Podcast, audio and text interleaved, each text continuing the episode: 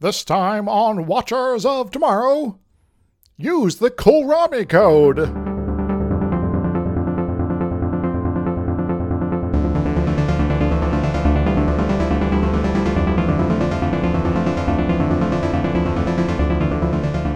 Hello, welcome to Watchers of Tomorrow, the sci fi review and critique show that is the ideal podcast, and you may not like it, but this is what peak performance looks like. My name is Gep, and I'm joined as always by my friend and co host, Dr. Izixs. Hi. And this week we've got the um, the, the the war game episode. Yes. Where uh where we're, we don't have the uh the board with the, the little pieces and you know tens of thousands of rules, but we got spaceships pretending to shoot at each other until they do, kind of. Yeah, or we could teach a computer that peace is good because tic tac toe. Yes, but we'll cover that eventually. So this is uh, peak performance. You might have guessed, because otherwise the the memes, the memes. yes, the memes. I'm gonna flex now. Don't mind me. I'm just uh, you know hitting peak performance here. Uh, this was written by David Kemper, who's best known for his work on Farscape. Uh, he's also worked on seaQuest and DSV. Stargate SG One, Excellent. which um, I, I should look. I should have looked that up because there's a Stargate SG One episode that is also War Games. Should Well, have uh, seen if he was involved in that. Yeah. well, uh, I, I do recall uh, you you know on the Farscape side of things. Uh, specifically, uh, you know, a whole bunch of episodes was like the executive producer and things like that. But was also like involved in the uh, the Farscape sort of mini series movie thing, uh, the Peacekeeper Wars. As far as um, SG One, uh, I'm trying to come up with the uh, the thing here real quick. They were in uh, there, about the grace of God, which I don't remember what that one was about. Um, oh, that's the one where uh, Daniel goes to the other universe, like the parallel dimension stuff. Oh, it's like right, that. yes, um, Yeah. and then uh, apparently was uh, wrote part of Citizen Joe. Citizen Joe was some sort of we was one of those weird Earth conspiracy ones. I think. Yes. uh, man breaks into Jack's house and holds him at gunpoint, claiming that Jack ruined his life. Seven years ago, he claimed came upon an, an artifact, an ancient artifact at a garage sale that allows him to see all of SG One's missions. Whoops. Yeah, that one. That was their weird. That was their clip show. One of their clip shows. Yes. Hmm. Yeah, that clip shows. That seems weirdly topical right now, given where we are in, in TNG here. But spoilers. oh, uh, yes, yes. Spoilers. Never mind. Spoiling. Nothing. Oh, also wrote- Nothing's. There's no portents. There's no no ill omen.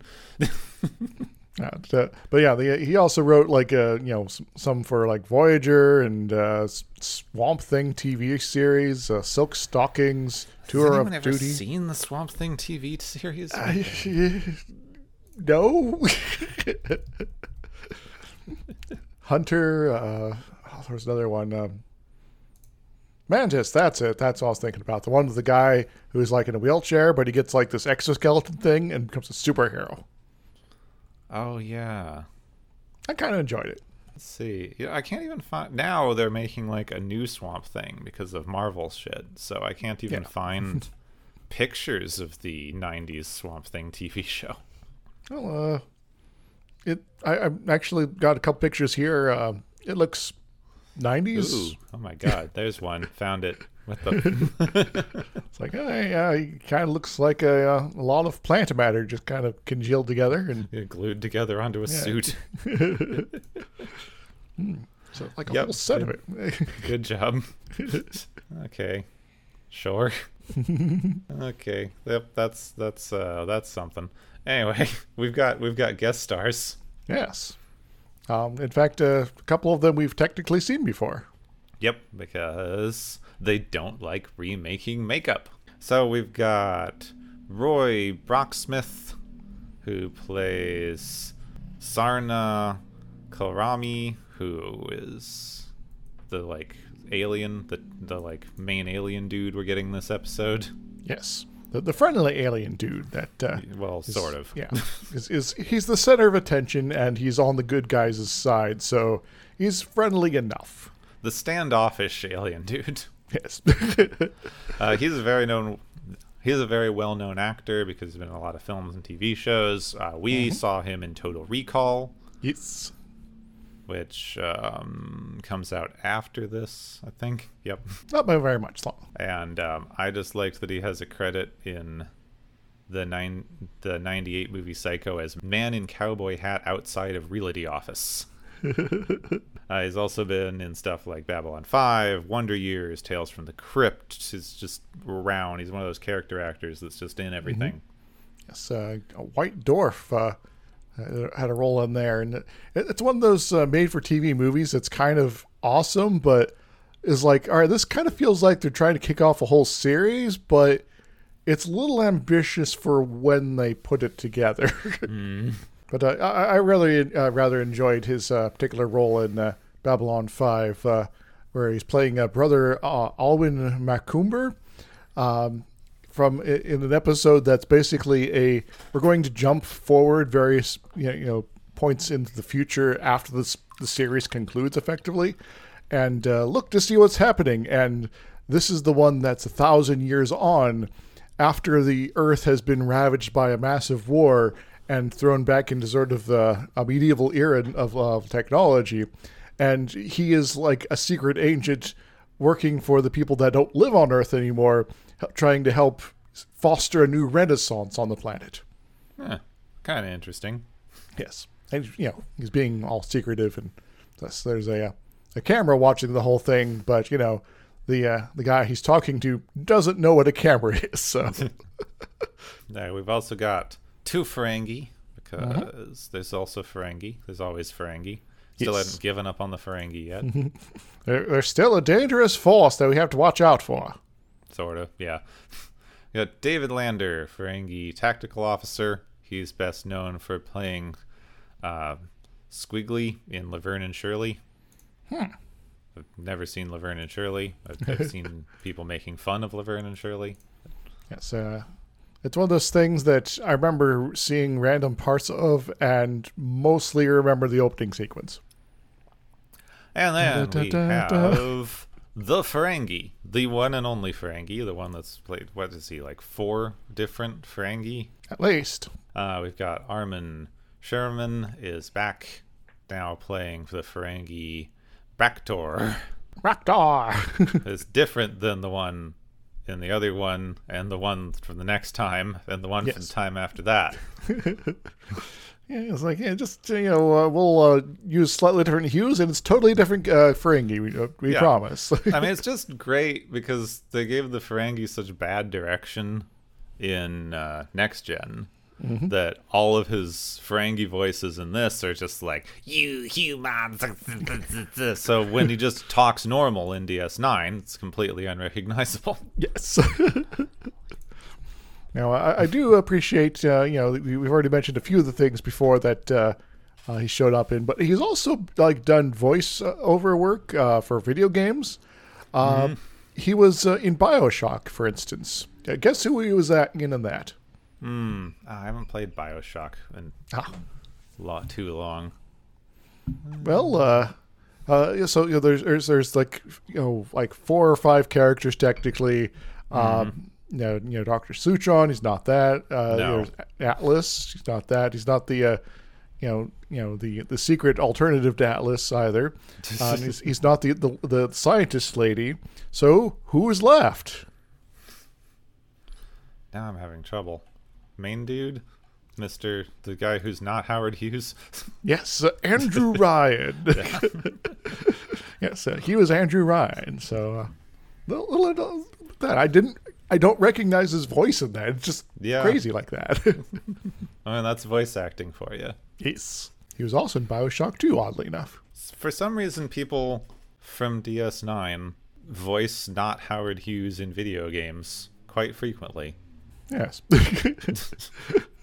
It's just just a niche for some reason. Yeah, just how these things work out sometimes. Also, is uh, Doctor Nefarious in Ratchet and Clank. Huh, Never played those. Oh, a, good, a lot of fun.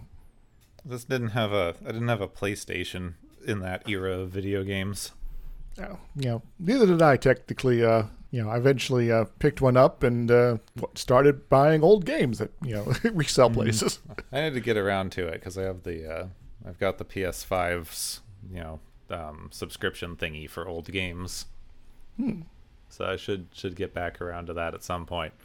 Yeah, I'd recommend the series. Uh, Whenever I'm done with my sixth playthrough of Baldur's Gate. roll for initiative, Kaplan.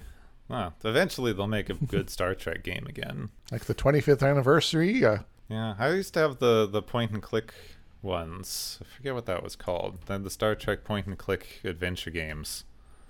Uh, Those were good. And I had one for the Game Boy that was fun, but I didn't have the instruction manual because I got it used and you were supposed to solve a lot of situations by hailing the other ship and talking to them. But I could not ever figure out what the command to hail the other ship was. so the Romulans would show up and hail you and I could not ever figure out how you're supposed to answer the hail and then they'd just start shooting. It's like you've failed to answer the hell. I'm trying to find the button. Ah! It's like, why aren't you hailing us back? We shoot you now. like, there's only three buttons on a Game Boy, and none of them does this. Have to put in a special sequence or something, I guess. So anyway, that's well, we should do a Star Trek video game special at some point. Hmm, Perhaps. Uh, maybe that'll give me an excuse to try out that Star Trek Online that's uh, hot with all the kids these days. Is it? I don't know. Is that what the kids are doing? I've played Star Trek Online a little bit. It's an MMO, as in the way of MMOs. Yes. uh, do you get to fly a spaceship? Sort of. You you get to maneuver something that looks sort of like a spaceship along a flat plane. Oh, well, uh, I guess that's a start. Uh, I guess it's sort of like the escape velocity uh, uh, school, uh, really. Uh, Just, you know, pretending it's not. Yeah, basically.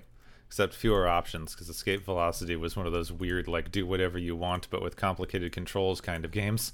Yes. like, One of those I, first I games where always it's made like, a pirate fleet. I could capture ships and get five of the most powerful ship by my side, and then nothing could challenge me until the one psychic dude showed up, and then you just die.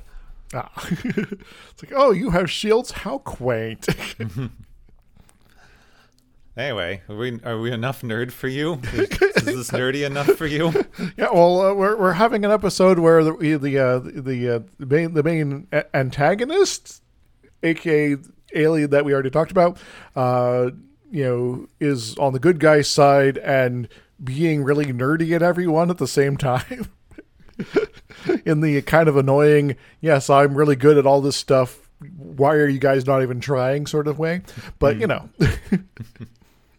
it's in theme. All right, so we're in we're in episode. We're doing episodes now. This is actually a kind of short synopsis because realistically, not a lot happens. This is mostly mm-hmm. jokes and some action scenes, Yes. which I can't. I I can I can repeat the jokes, but like so much of these jokes are just visual jokes. If I wrote them out, it would be the most boring thing in the world. so the Enterprise is taking part in a war games. It's led by a Zakdorn master strategist named Sirna Kolrami. He is um, matter of fact to the point of extreme rudeness. He wants to get to work at once. He wants to talk to Picard and Riker in the observation lounge as soon as he comes on board. It's like, stop doing pleasantries. Go away. I hate you. Yeah, there's no point to them, so let's get to work, guys. Come on. chop, chop.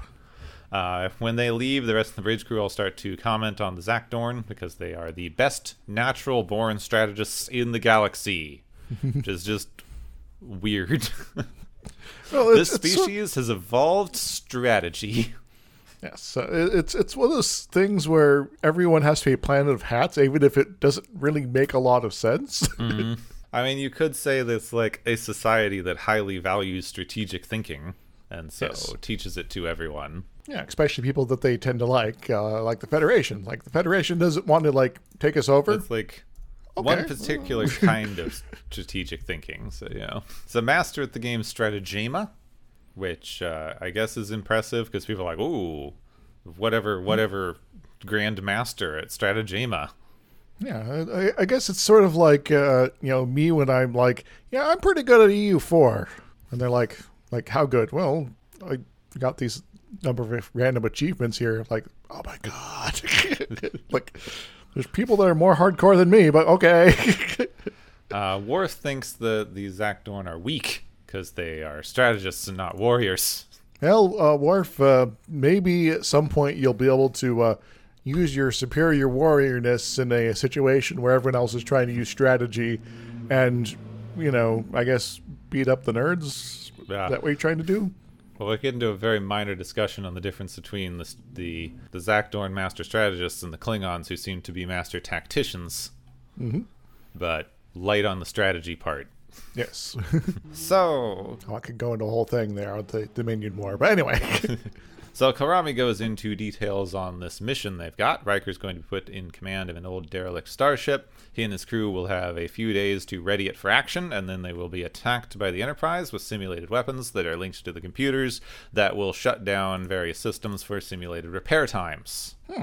Well, Seems um, like an unnecessary amount of work when you have, a holodeck? yeah, video games. like you could just why? Why do you need to make the entire ship do this? Well, I guess this sort of uh, situation, uh, you know, calls for the unexpected, I guess. And, you know, if you just simulate it uh, fully, you'll be able to, you know, define things or be limited in your. Uh, in, in your your grittiness of your simulation by the things that you are predefining as uh, part of it, and so by having a ship with potential quirks to it, you might have things happen that you might not expect, and you can make good use of these uh, in your, you know, for good or ill in your battle simulation. But that's in some ways not really helpful for your learning base strategy.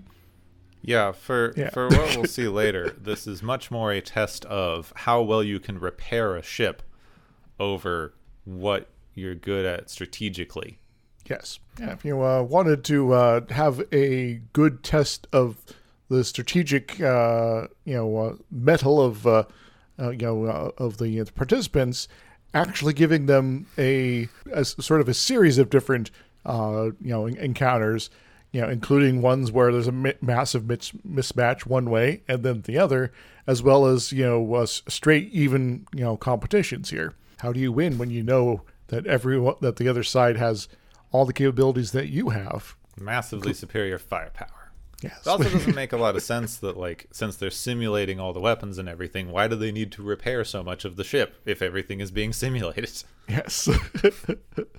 Anyway, uh, Kolrami is dubious of Riker because he has a casual command style. However, Picard sees this as a strength, and he's going to see it in full effect as he smooth talks Worf and Geordi into joining his crew, and uh, also recruits Wesley because learning opportunities, and then a few other random people who we don't care about yes. because they're not main characters. Yeah, well, I, I guess you know the Worf and Geordi are pretty obvious. You want, you know, as you mentioned, Klingons tend to be very good at the whole tactical thing. Uh, even though Worf is like, I don't know, I want to like an actual real fight. You know, you know, without the risk of danger. What's the point? But you know, Riker's like, mm, so you uh, chicken? huh?" Geordi's like, yeah, sounds like just a, a whole Yeah, hoot. I Geordi's could- like, oh, I already um, packed. When we yeah.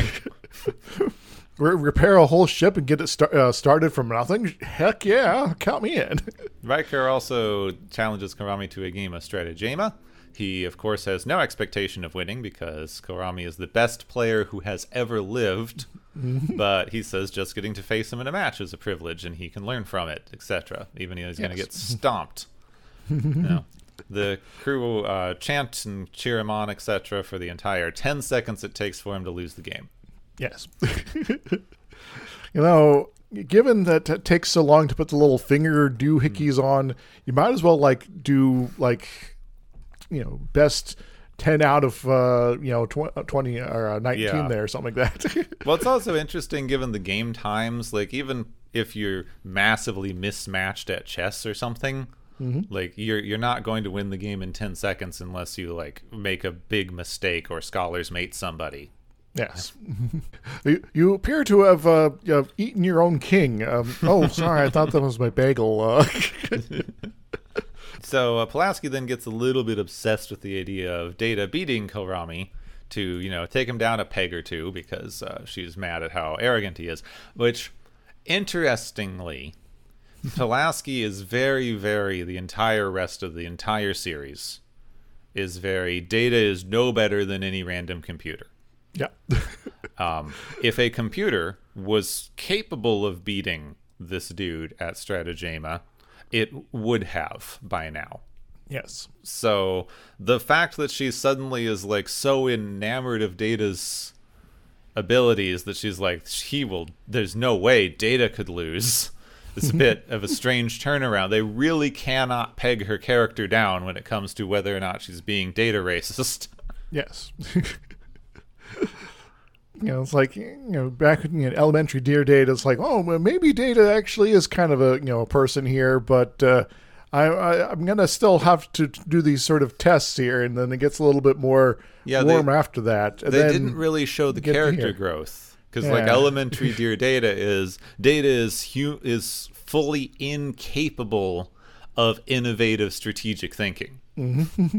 and then now it's like you would definitely beat the best person who's ever played this game Yes, you know, a game that's you know is reliant on building strategy and you know creative thinking and all that, and that's completely different than that uh, thing I said you couldn't do, uh, you know, before.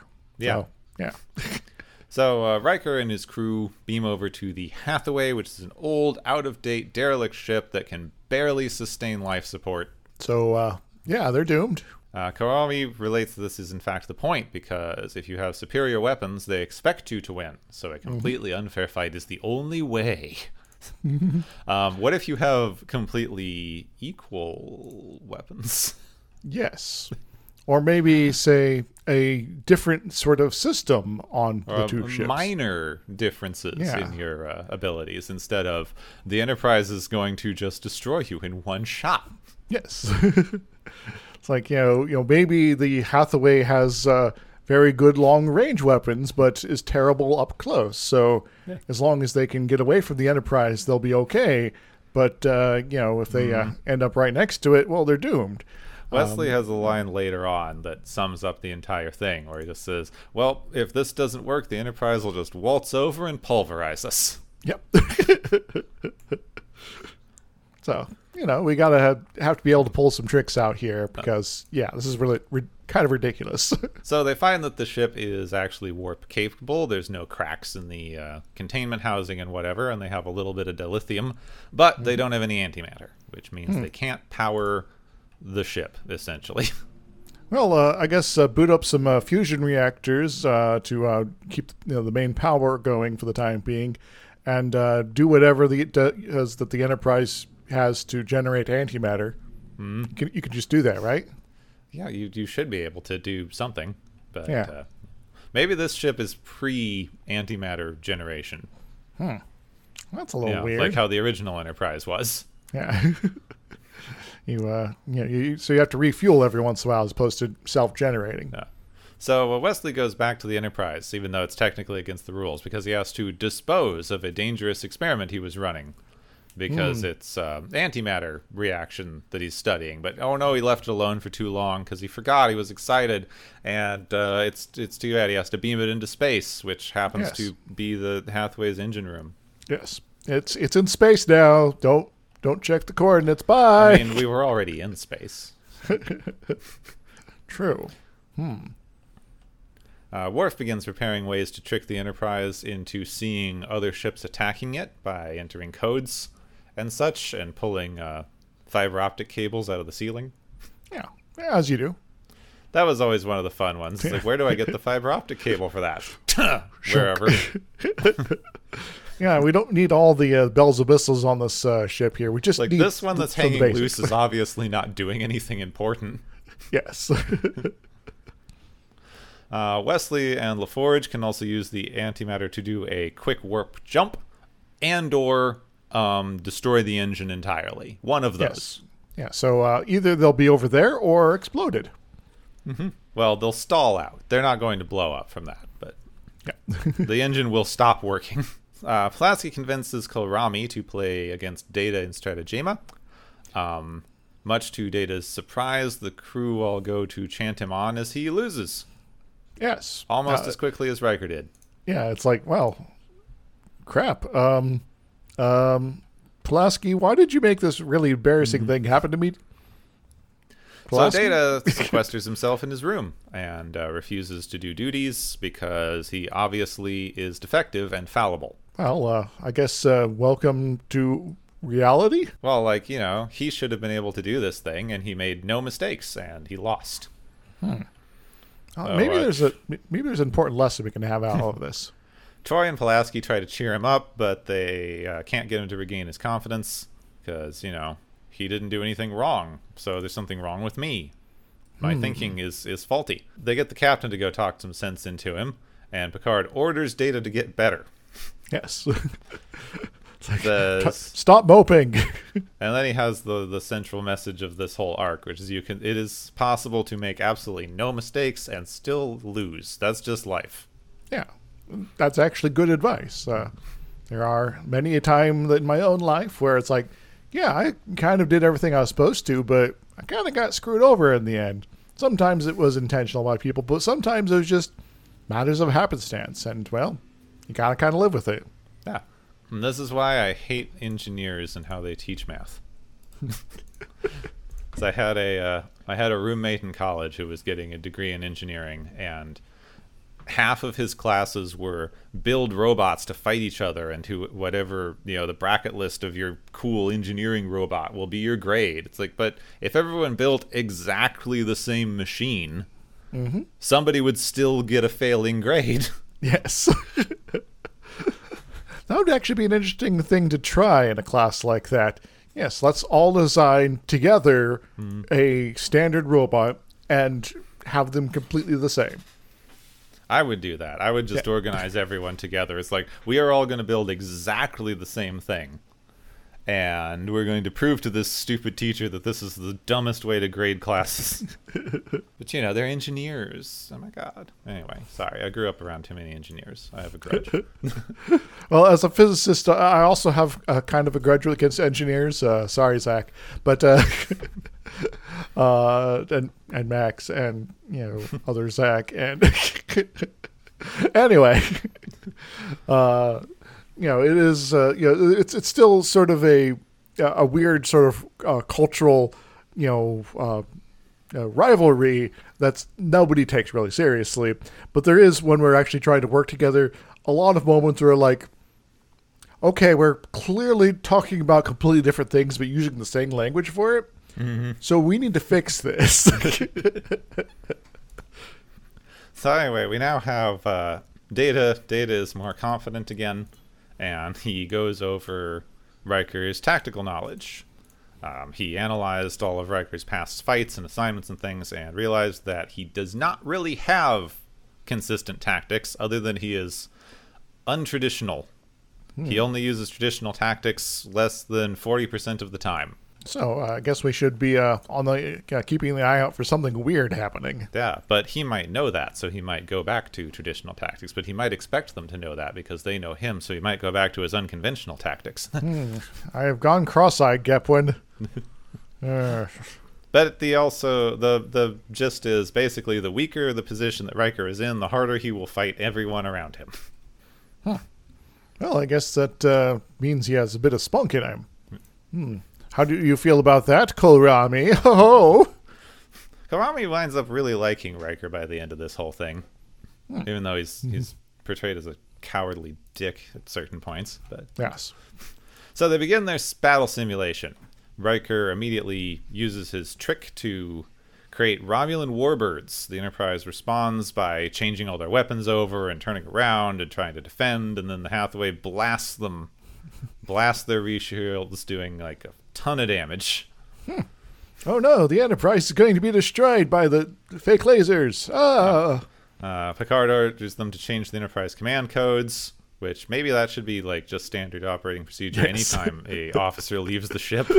This seems to happen all the time. You have a Yes, pretty uh, fatal flaw in your uh, in your programming here. If you have Yeah. absolutely no way to detect that the command is coming from outside of the ship, Which I guess, you know, is uh, something we've technically seen before uh, back in uh, Star Trek 2, uh, when they it's like, oh no, our shields are falling uh, because they hacked our ships by using the codes we you know, left open and let them talk to our computer. Anyway, Which, like, that makes sense because a non Starfleet crew took over and didn't know how to safeguard against these things. Oh. But this one, you're like, that just seems like a very large security error that you have there. Yes. So they detect a Ferengi ship now, and um, they assume that it's a trick because you know they just got tricked. It's like, haha, you won't trick us twice. But then the Ferengi actually shoot them, and that locks the Enterprise's weapons into the computer weapons that actually don't do anything. Hmm. Well, uh, I guess we don't have any weapons to uh, fight the Ferengi. Wait, wh- why do we need to fight the Ferengi? Because the Ferengi want the secrets of the other ship, because if they're attacking it, it has to be valuable, right? And they have 10 minutes before they just destroy both of them. Uh, because uh, the Ferengi are just dumb. They're just, just stupid. Well, uh, yeah. Also, there's something you could do that might sit, uh, solve the situation, uh, Picard. You could tell the Ferengi, oh, we're doing a war game. Would you like to participate? We can show you how. Yeah. Do you do you want to play with us? Yeah. It's fun. Yeah, this might be a great no way to profit in that. ah, stupid humans. you, you get the profit of you know being better able to fight people. Uh, So Kolrami is a big fan of strategically running the hell away and leaving everyone else to die. But strategically. yeah, so uh, he's using some cold equation math here, and I don't like it. Uh, they're in a bad place though. Like the um, with a lot of work, the Enterprise could probably fire a few photons, but uh, they won't do much against a Ferengi. For, for some reason, their ships seem to be absurdly powerful for the level of technology they demonstrate them having. But okay, Well, I guess the Ferengi, uh, you know, are very good at you know uh, making sure that they are in a, a position of strength when they go into situations. Uh, you know, both in terms of uh, you know uh, deals generally, as well as uh, you know their, their military capabilities. You don't want to be flying into you know Federation space where you don't really know what's going on yet uh, before uh, you know the series starts here, and find yourself wildly outmatched. So make sure your ships are up to snuff in order to defend themselves, and you know maybe kick some ass along the way. You know, just you know, maybe have smarter crews in charge too. I think one of the things that they didn't really get right with the like you know Ferengi ultra capitalist whatever whatever is uh, they should have access to all of the same technology because they're mm-hmm. master traders, negotiators, etc. But Yes. because they're cheap as fuck, they don't put any of it on their ships because it would be mm-hmm. expensive. And their ships would obviously be built by the lowest possible bidder, which means they should mm-hmm. be falling apart constantly Which and they're too might- cheap to repair yeah. them. Because that's how a capitalist would work in space. Just, Indeed. just look at uh, you know SpaceX yeah. and how many of their rockets are exploding. Yeah, and the, the launch pads as well. uh, You know, Yeah. Anyway, so um, they can't Heck. destroy the Ferengi because they've only got a photon or two that they could fire. But man, you know, just just shove it in the tube and turn it on, and it'll eventually fall out.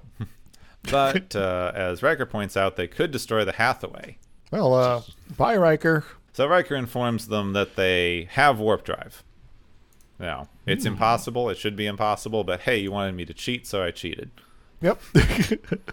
So if they time it very, very exactly, they can warp away just before the photons explode, and Worf can use the same trick that he used on the Enterprise against the Ferengi because he also knows their command codes for some reason, apparently. this would have been a, a perfect moment to actually showcase what you just uh, you know, you know, talked about there. That's uh, oh you, you know uh, Worf is like I recognize this computer system. It's one that you know is based off of Federation design. I can also in, you know in, you know interject uh, code into this to make it you know uh, confused about what's going on.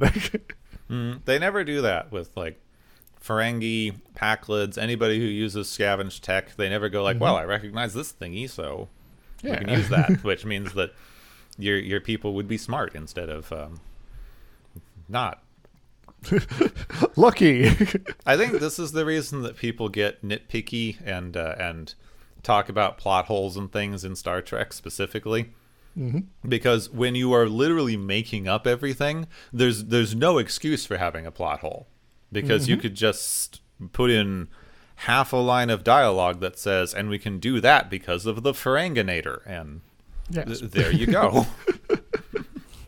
Yes, the Ferenginator. it is your uh, catch-all doohickey for when you need a, uh, a plot device that uh, covers up your plot holes and lets people not worry about it anymore. Buy a Ferenginator tonight. So they have a plan, but as we said earlier, there's sort of a 50 50 chance that this warp drive isn't going to do anything, in which case the Hathaway will really be blown to hell. Well, um, bye, Riker. So Picard contacts the Ferengi, um, yells, I deny you your prize, and then fires at the Hathaway.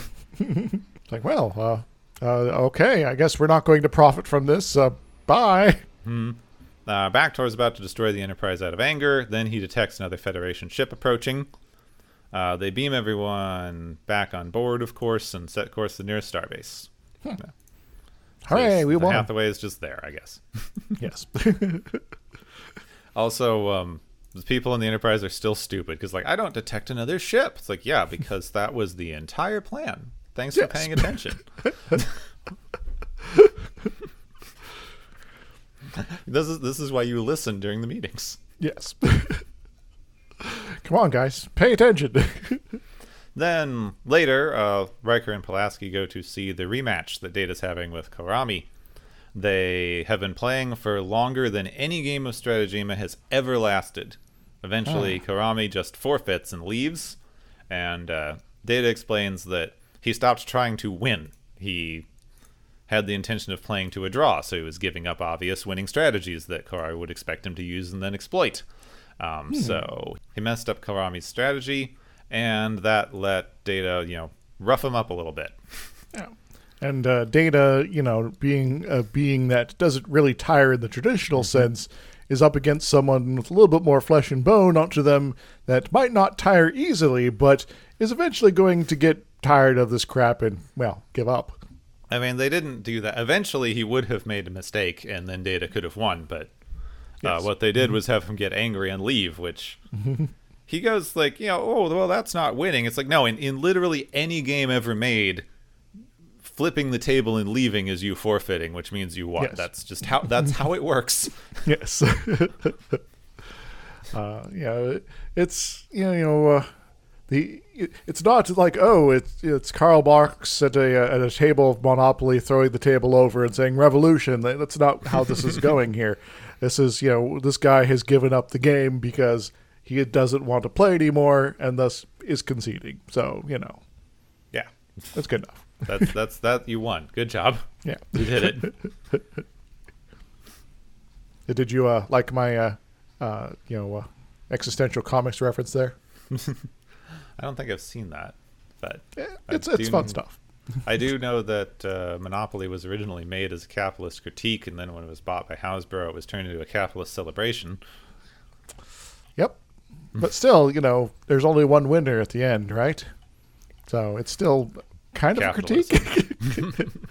Except you win. You win by by doing by doing Monopoly. Though uh, you could possibly say that that you lose because you've made everyone else homeless, and now you can't buy food because even though you can afford it, no one can afford to make it, yes. and then you So, starve well- to death.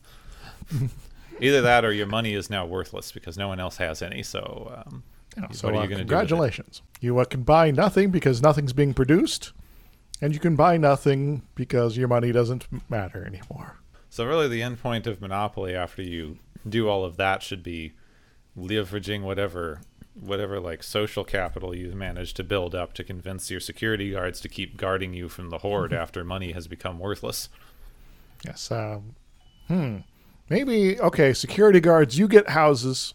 Uh, we'll try not to upgrade those to hotels while you're not looking.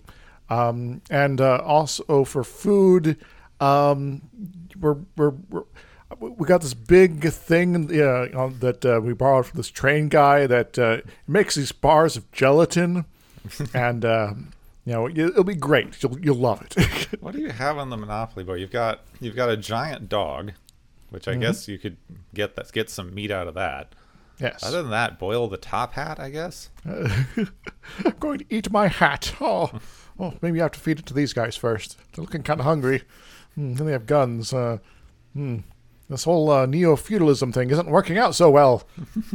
Neo feudalism is, uh, oh no, that's techno feudalism. Is the internet? Is the neo feudalism would be what we get after they become all baronies. I don't know what that would be in the post apocalypse no money society that they're trying to create.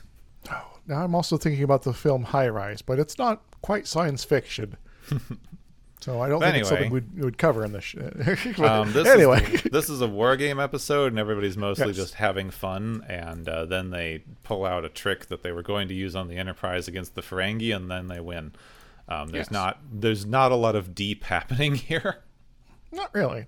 Um, no, I guess uh, we could uh, talk about games of some sort. Well, it is interesting the uh, the strategy game thing. Something that that I don't find it that annoying. I know some people who find it mildly annoying that you have games like Strategema in this world is obviously just chess, but everybody plays chess, so it's not not impressive anymore. It's But- space chess. the idea that like because you are good at this thing you are a master strategist or tactician or whatever it's like being good at, at a game like chess makes you good at exactly one thing and that is playing chess Yes. and that's good it's great that you want to be good at playing chess and you got good at playing chess but it makes you good at playing chess and not much else Uh, if there's something with uh, similar sort of rule sets, say chess variants, you could probably be pretty good at those too. Yeah, like I'm I'm crap at playing chess. I'm not bad at playing Stratego. Those those have no compatible strategy crossover, so I'm really bad at one and fairly good at the other. Yeah. But you move pieces on a board, Gepwin. They're Yeah. exactly the same. but yeah, I, going back to the, the thing I mentioned earlier about uh, me being pretty good at EU4, uh, Europa Universalis 4, for those unaware. Uh, it is, you know, there are other games that are in sort of the similar genre that I also tend to be pretty good because I am kind of, you know, down on the basics of uh, this uh, one particular game. But that doesn't mean that I'm well situated for running an actual nation. Uh, it doesn't mean I'm able to, you know, uh, you know, lead a army into battle, or I'm capable of, you know, uh, sorting out the, uh, you know, trade plan for an entire part of the the world, or even just a small all, uh, city state. It's you know, these are all various things that are touched upon in a game like that, but it doesn't actually translate into actually having the full skill sets for the totality of what's being simulated. Yeah, the uh the idea of the game is kind of like a you know, you could get into into like simulation and simulacrum Mhm. sort of idea in this in these kinds of war game things especially cuz it's like you're simulating all of the stuff so that you can practice in a safe situation where you don't have to mm-hmm. deal with all the other things. And theoretically that lets you practice enough that when you hit the actual situation you're better at it. But the actual simulation has, situation has stress and the fear of death and all this other stuff, which is why I think we really like the this war game episode keeps popping up in all kinds of different media franchises. Mm-hmm. Because like the Enterprise is a big cool ship with lots of guns on it. And you they they don't like using it because the whole thing is about peace and whatever and you have Yes. to put your characters in danger and it's stressful but if it's all here's a fun war game you can just imagine like yeah that would be cool i could be on the ship and play war games and shoot space lasers and be the best And it's all okay because no one's really getting hurt. yeah everyone's having fun and it's just enjoyable you're doing interesting interesting uh, strategic things and making up rules And you know, it's uh it's exciting, it's fun.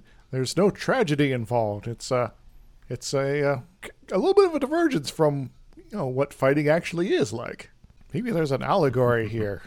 That uh, it's all fun and games until someone loses their uh, entire body. yeah Yeah. Well, I think you can uh, you can look at this game simulation thing. If an anyone who has ever tried to like make their own game up, you wind up with all these these grand plans and ideas, and then somebody tries to do something outside of your scope, and then you have to adjust your rules and do something else. And the more you know, the simpler you want it to be, checkers.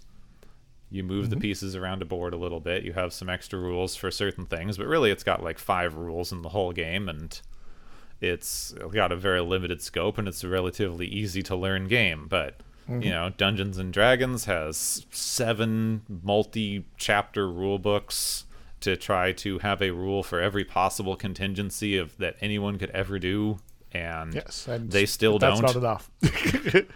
and then you still have to make things up later on the fly. And and uh, you know, and and that's if you're just playing Dungeons and Dragons without you know, say, uh, you know, additional books for specialty classes or you know, alternative settings and the like, which can have their own sets of additional rules on top of that, which Some- you know also still don't cover everything. Someone had an interesting, interesting point I saw in a video the other day. I forget who, what it was about, who made it.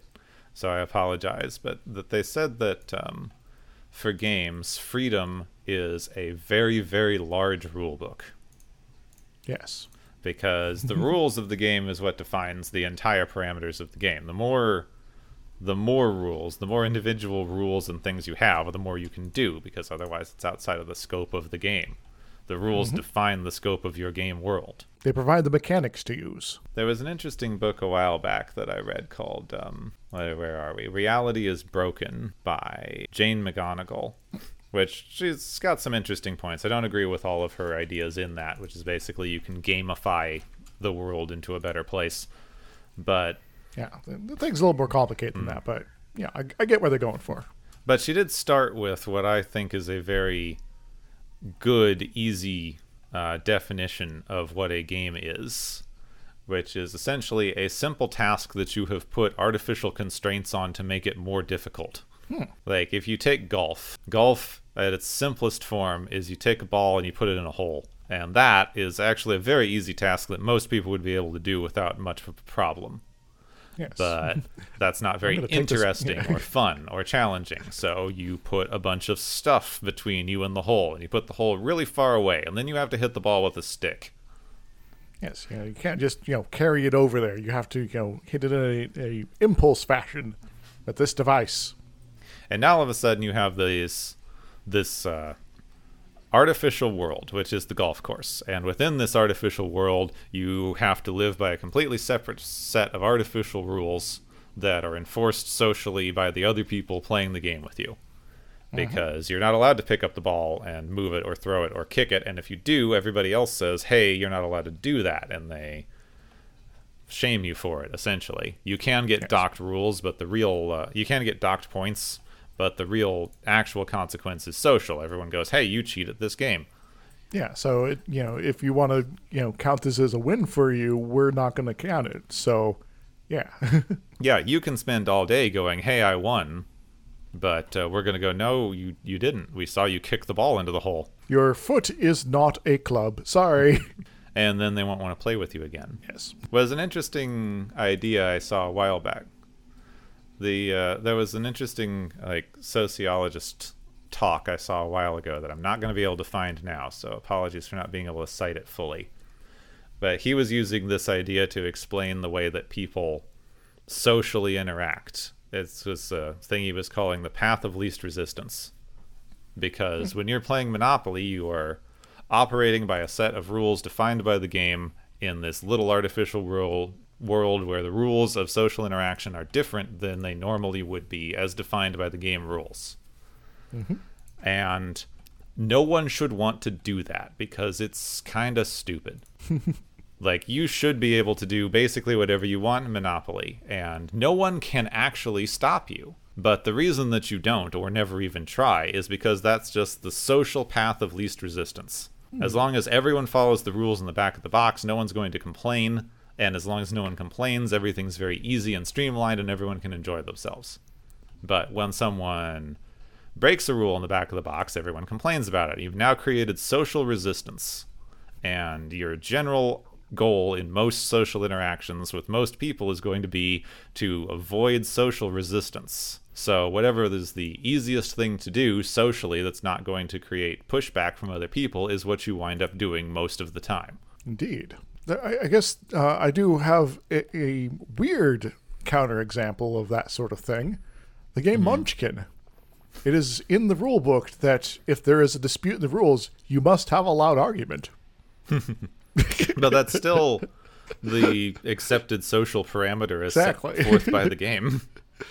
But it's a little a, little less um, easy, I guess. the He least resistance using- might be to ignore the rule. He was using it as an interesting example of uh, the ways that you can alter behavior fairly easily if you create a certain amount of social resistance. yes. Because say you're all hanging out in a group and someone sells a like off-color joke that people don't really like. Like most people are going to not say anything because that's usually the easiest thing to do in that situation. But if someone does, if someone pushes back on the joke a little bit and goes, "Hey, that's not a cool thing to do," now the joke has social resistance. And so the next time the person is going to be less likely to do that because they know they will experience social resistance for saying that joke again. Indeed. No, I have seen situations where uh, that uh, resistance doesn't crop up, but that's usually because somebody's drunk Yeah. And they don't quite get it into their head. Like it doesn't always work. Obviously, people are going to do it to various degrees, but it's just generally most of the time when people are just generally interacting, you're usually going to do the thing that's easiest to do. There are always going to be contrarians or uh, edge cases, but you know, for the general flow of things, yeah, this is kind of how things go. Yeah, that's about as much of game world as I can get. It's an interesting it's a really interesting weird sociological concept because you are creating a shared reality that exists only within the game, does not exist outside of the game, is agreed on by all parties in the game and is a complete social construct that Indeed. everyone just agrees on and uh, and works with for the purposes of enjoying themselves. As so far as everything is a social construct, but we don't really have time Yes. to break that one down. You know. You know, I guess uh, there's something I actually do in uh, some of my uh, uh, writing. Uh, so uh, the you know novel manuscript I'm trying to get published still, Europa Europa. There is a the the first chapter features the the main character playing a game with one of their associates, and the I guess the the social construct of it is that this is a challenge, and uh, you know you say you're good at, at video games in general. I'm challenging that, so let's play a game of my choosing. But the sort of meta game that uh, kind of goes on on top of that is the being tricky about the choice, so that you find a game that you are you know very good at, but are going to be sort of selling it as a game that they you know uh, you know are going to assume is of a different type, so they get you know studied up and practiced on something completely useless, so that you still have an advantage, even if they were to say you know figure out the uh, the specific game you know you know you know the specifics of what you're trying to do, because they can't. Dun dun dun. Uh, and so I, I guess I have a little bit of fun when it comes to uh, that sort of thing. That sometimes the social construct around a game can be more complicated than at you know first glance. I guess the sort of classic example of that would be games like uh, uh, Diplomacy, where it's like okay, the rules are actually pretty straightforward on how you sort of do things. Like if you do this, you can potentially take over territory, and well, uh, then that ha- you know then stuff happens and all that. But the real play comes in to the negotiations of all right if i do this i need to make sure someone doesn't at the same time stab me in the back. Or the person that's supposed to be helping me do this thing is not going to uh, suddenly not and leave me hanging in defeated. And you know so there's a lot of sort of building up of so, uh, sort of social relationships there and trying to build trust levels that is not in the rules at all. And so you get this sort of extra level of uh, sort of ad hoc rules be, uh, being developed by the players themselves as things progress. Uh, and so you get more than what's written on the page. And you know i kind of you know like that sort of thing in terms of the possibilities of games that the rules as written uh, you know might be the path of least resistance but if they're written well then they could also encourage a little bit more complexity to what's going on You know, so not just complicated, you know, uh, this, you know, not just complicating the situation, but adding more uh, depth to the whole experience. And so you might still have a bit of, you know, you know, you know, this is the rules of being nice to your friends going on here, but at the same time, you're all having this sort of, you know, core thing of wanting to win the game. And in order to do that, you might have to be a little shady about some uh, uh, things with some folks and also, you know, be fully on board with other things at the same time. And this, you know, and, and so it sort of builds this, uh, you know, new level of interaction with people that is completely motivated by that core desire to win the game. But let's say you didn't want to win the game, you wanted to, say, play it to a draw, then things become so much more simple. You just need to keep anyone else from actually succeeding in anything. And to do that is a lot less uh, intensive in terms of uh, interactions. You can observe people trying to forge an alliance to do X, Y, or Z, and you can do what you need to in order to foil that, even if it results in nothing happening. And uh, there's some, some interesting stuff you can sort of play with in terms of uh, taking a different approach to uh, behavior in a game like that. Yeah, you've got a whole genre of things now, like the Secret Hitler, Spy, um, Among Us is the popular one at the minute, mm-hmm. where the game rules are designed to create distrust, paranoia, or some other particular thing that plays with the actual people in the real world, out mm-hmm. more outside of the constructed world of the game itself. Oh, uh, I, I kind of wish I'd uh, uh, actually sat down to play that uh, board game of the thing. Though that might have been the one where the uh, you don't even necessarily know that you are uh, on a certain team or not. So that one's fun. That's interesting. Yes, there's a um, there's a story that keeps going around of um, a classroom exercise that that someone did where they were talking about mob hysteria essentially and mm-hmm. They said that they were going to go around the room and tell a certain number of people in the class like tell people in the class whether they were a witch or not that mm. was the only thing i'm going to go around i'm going to tell everyone in the class whether or not they are a witch and i want you to create a group with no witches in it hmm. and they eventually break everything up. They do this whole thing. They find different ways of determining who's a witch or not. They they separate themselves out, and then at the end, the teacher goes, "I told and absolutely no one in the room they were a witch." so, uh, how many people did you uh, burn at the stake this time, kids? Yeah, how many people got ostracized or kicked out of the group or put in other groups because you uh, just didn't like the look of them or whatever? oh, uh, I, I guess there is maybe one easy way out of that one. Everyone forms a group of one. then you got at least one group without, assuming that there's you know not all witches. Yeah, I forget if it was, I forget if it was all like create a group with nothing, or if it was create two groups and one should be no witches and one should be all witches. But of course, you're not allowed to say whether or not you are. You know, uh, going back to EU4 stuff there for just a moment. Uh, uh, are you familiar with uh, the uh, the multiplayer game I played with Bill Culp back in the day? No, I don't know much EU at well, all. Well, uh, yeah, it was also with a few other fo- uh, friends of mine there, uh, uh, uh, Minx, and oh, Wiz, and you know Bill, of course, and myself. And you know we were you know having a good time playing, building our empires, etc., etc and you know Tyoneer is you know he's a good guy, but you know he can get very you know uh, proud of his accomplishments in that in that particular game there, and uh, and so he was also in a very strong position in terms of sort of the basic things that the game is sort of you know uh, has a, a, slant for in terms of you know generally being an easier uh, play for those starting in Europe as compared to everywhere else. Um, and so, you know, he started in Europe, I started in Southeast Asia. So there was a little bit of a, a, a friendly rivalry between the two of us. And I figured out a brilliant strategy on how to uh, take land from him uh, uh, successfully. And do you know how I did that? Did you just ask? uh, S- sort of, actually, but I didn't ask him. I did a secret deal with Bill, actually.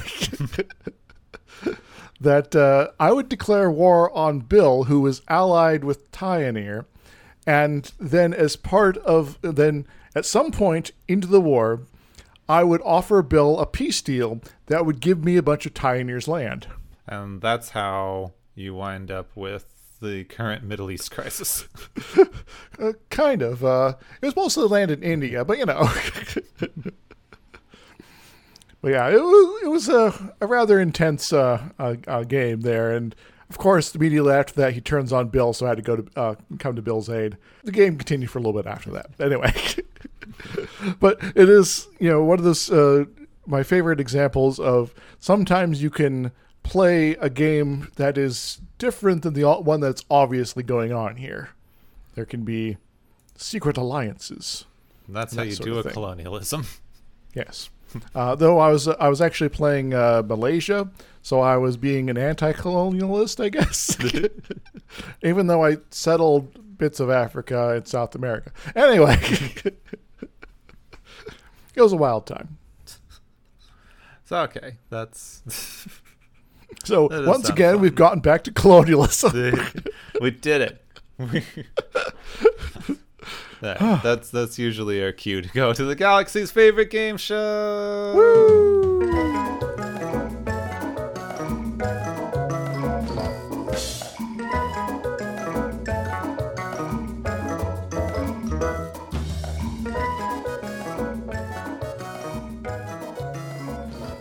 Hey everybody, welcome back to the Galaxy's favorite game show. Our various contestants here have been trying really hard to uh, to uh, get lots of points here, and uh, there's a lot of holograms and finger doohickeys with wires. Yep, and what are they doing? I, I don't know. Anyway, Yeah, why do uh, they need that many controls? yeah, uh, maybe there's more dimensions to what's going on here than we realize. Um, anywho, let's start handing out some prizes because we got some people who got uh, scores that they uh, got high enough on. The first one is the Worf effect, which goes to Data for losing to Kolrami. Don't worry, Data. You get your revenge in the end. What does he win, Gepwin? Data wins some bling because Worf gets like a sash and some other cool shit, and you know to, to make up for the fact he gets beat up all the time, he gets extra uniform stuff. So Data should get Yeah. to just like I don't know, have a cool Android pin or something. Hmm. Like a uh, maybe a big H on his forehead. Wait, wrong wrong series. Hmm. Anyway, our uh, second prize is the surprise blind date prize, which goes to Pulaski for secretly issuing a challenge on Data's behalf. It's seriously not cool, but uh, I guess it helped us learn a lesson or something. What what does she win, Gepwin? Pulaski gets a reality show, which is going to be entertaining because it's like a matchmaker reality show where somebody just sets up your stuff, but she's so absurdly bad at it that everything ends in basically an armed conflict. Oh my! Uh, so, uh, yes, uh, I, I guess uh, do, do no harm is uh, maybe not uh, what uh, Doctor Pulaski is up to anymore. Oh dear. Hmm. Anyway, our final prize for today is uh, Silent Death, which goes to Riker for being a given uh, for being uh, given a barely working uh, starship for the whole war game stuff there. You know, you know, especially when you realize, oh yeah, there's a holodeck on our ship. Maybe we can use that, and you know, we could have all done all this when everything would you know, perfectly the same, and you know we don't have to actually worry about the Ferengi. But anywho, what does Riker win, Gepwin? Riker wins the alternate ending that they should have had for him getting to take some amount of revenge on Kolrami for the whole, you know, leaving him to die nonsense. Which is since since he got to play Strategema, um, should get to take part in an ancient Earth strategy and tactics game that Riker happens to be kind of good at, uh, called boxing. So, uh, you, you want to keep your uh, your hands up like this? Uh, uh, no, stop, less cowering, please. Come on. Yeah, I mean it's just another game where you put bulky things on your hands and and should be should be right up around his a bit. alley. Yeah. Yeah, you know, there's just less of them. You know, should be more simple, right? Yeah. I think you could have Yeah. just ended the whole the whole episode with Riker leaving with him. It's like, have you heard of boxing? the ancient human strategy challenge. Yes. Uh, so uh, Kolrami, uh, might want to get a, some uh, a tooth guard uh, thingamajig, uh, you know, mouth guard going uh, set up there. Uh, because you know you're gonna get a beat down. Anyway, that's all I got here uh, today, Gepwin. Feel free to take us away into Yeah, uh, thank you. maybe- thanks maybe everyone for coming, and thanks for joining us on the Galaxy's favorite game show. Woo!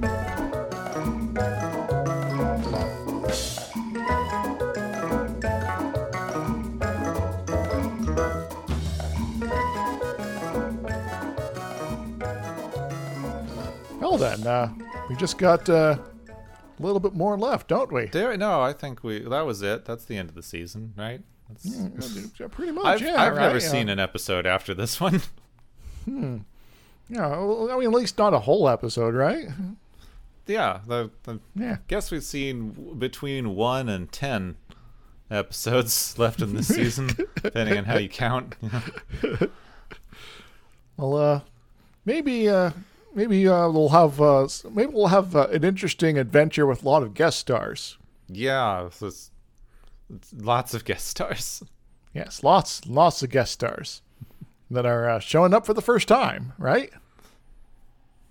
Yeah, probably. yeah, this is uh, um of course the infamous the the worst worst episode in Star Trek's history. Though uh, I feel like that's a little unfair because of course this one would Yeah. be. You, should just kind of leave this out of the running. Well, there is Code of Honor, which I say is still uh, uh, worse uh, uh, for uh, other reasons. Yeah. But this one is um, dull. Yeah, so now we have Shades of Grey, which thankfully for everyone involved everywhere is Star Trek's one and only clip show. They decided after this, yeah, we're not really good at this clip show thing. We're going to leave that to Stargate. Yeah. Yeah. We can't do it. Can't do it at all. Stargate can do one clip show a bloody season. And it actually works. Oh, sort of. Works as well Yeah, as a mo- clip show can. Yeah. yes. Their clip shows at least like have like interesting plots other than oh, we have a, a vague excuse. You know, their clip shows like, yeah, we're going to have this going on here and it moves the uh, meta uh, the larger plot forward. So, yeah. Yeah, their clip shows are a little bit more of a previously on. but still, I still hate them and skip them. Yes. I still like the one where they're uh, talking to the various foreign leaders, and uh, you know, it's like you know, and uh, Commander, so you know, you know, uh, Thor here, no, Supreme Commander. That's the only good bit at the end. Yeah. yeah, clip show next Yeah. time. Next time, the clip Yeah. show, the clippiest of shows. Oh no, Clippy. Yeah, Clippy, Badgy. Hmm. Yeah, that's it. Clip show. Next time. Don't don't. I don't know. You could you could listen if you want. I, I think I think we can uh, co- uh, make something interesting out of this. I mean, if nothing least. else, you're gonna have to listen to us watch a clip show. So you know, yeah. Hmm. Yeah, we we'll- suffer, we'll- so we'll you don't it- have to. Yeah, well, we'll, uh, we'll make it interesting for you guys. Promise. Next time on Watchers of Tomorrow, I've seen this one before, actually.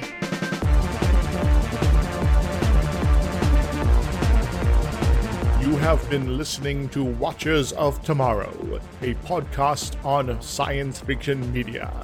Find and follow Watchers of Tomorrow on Podbean, YouTube, Spotify, iTunes, Google Play, Stitcher, Pocket Cast, Spreaker, Digital Podcast, and perhaps many more to come. If you enjoy our podcast, make sure to subscribe for more. And where possible, make sure to rate your experience or leave us a review. You may find Gepwin on youtube.com slash Gepwin and Twitter at Gepwin. You may find me, Dr. Izixs, on youtube.com slash Dr. And Twitter at IzixsLP. Music is Waveform and Mori's Principle, both by DRKRN. You can also check out the Watchers of Tomorrow Discord channel. Make sure to share the experience with your friends, family, enemies, and alien overlords. If you feel you are suffering from transporter syndrome, please be aware that the next time you step off the transporter, that you, that is now, no longer exists.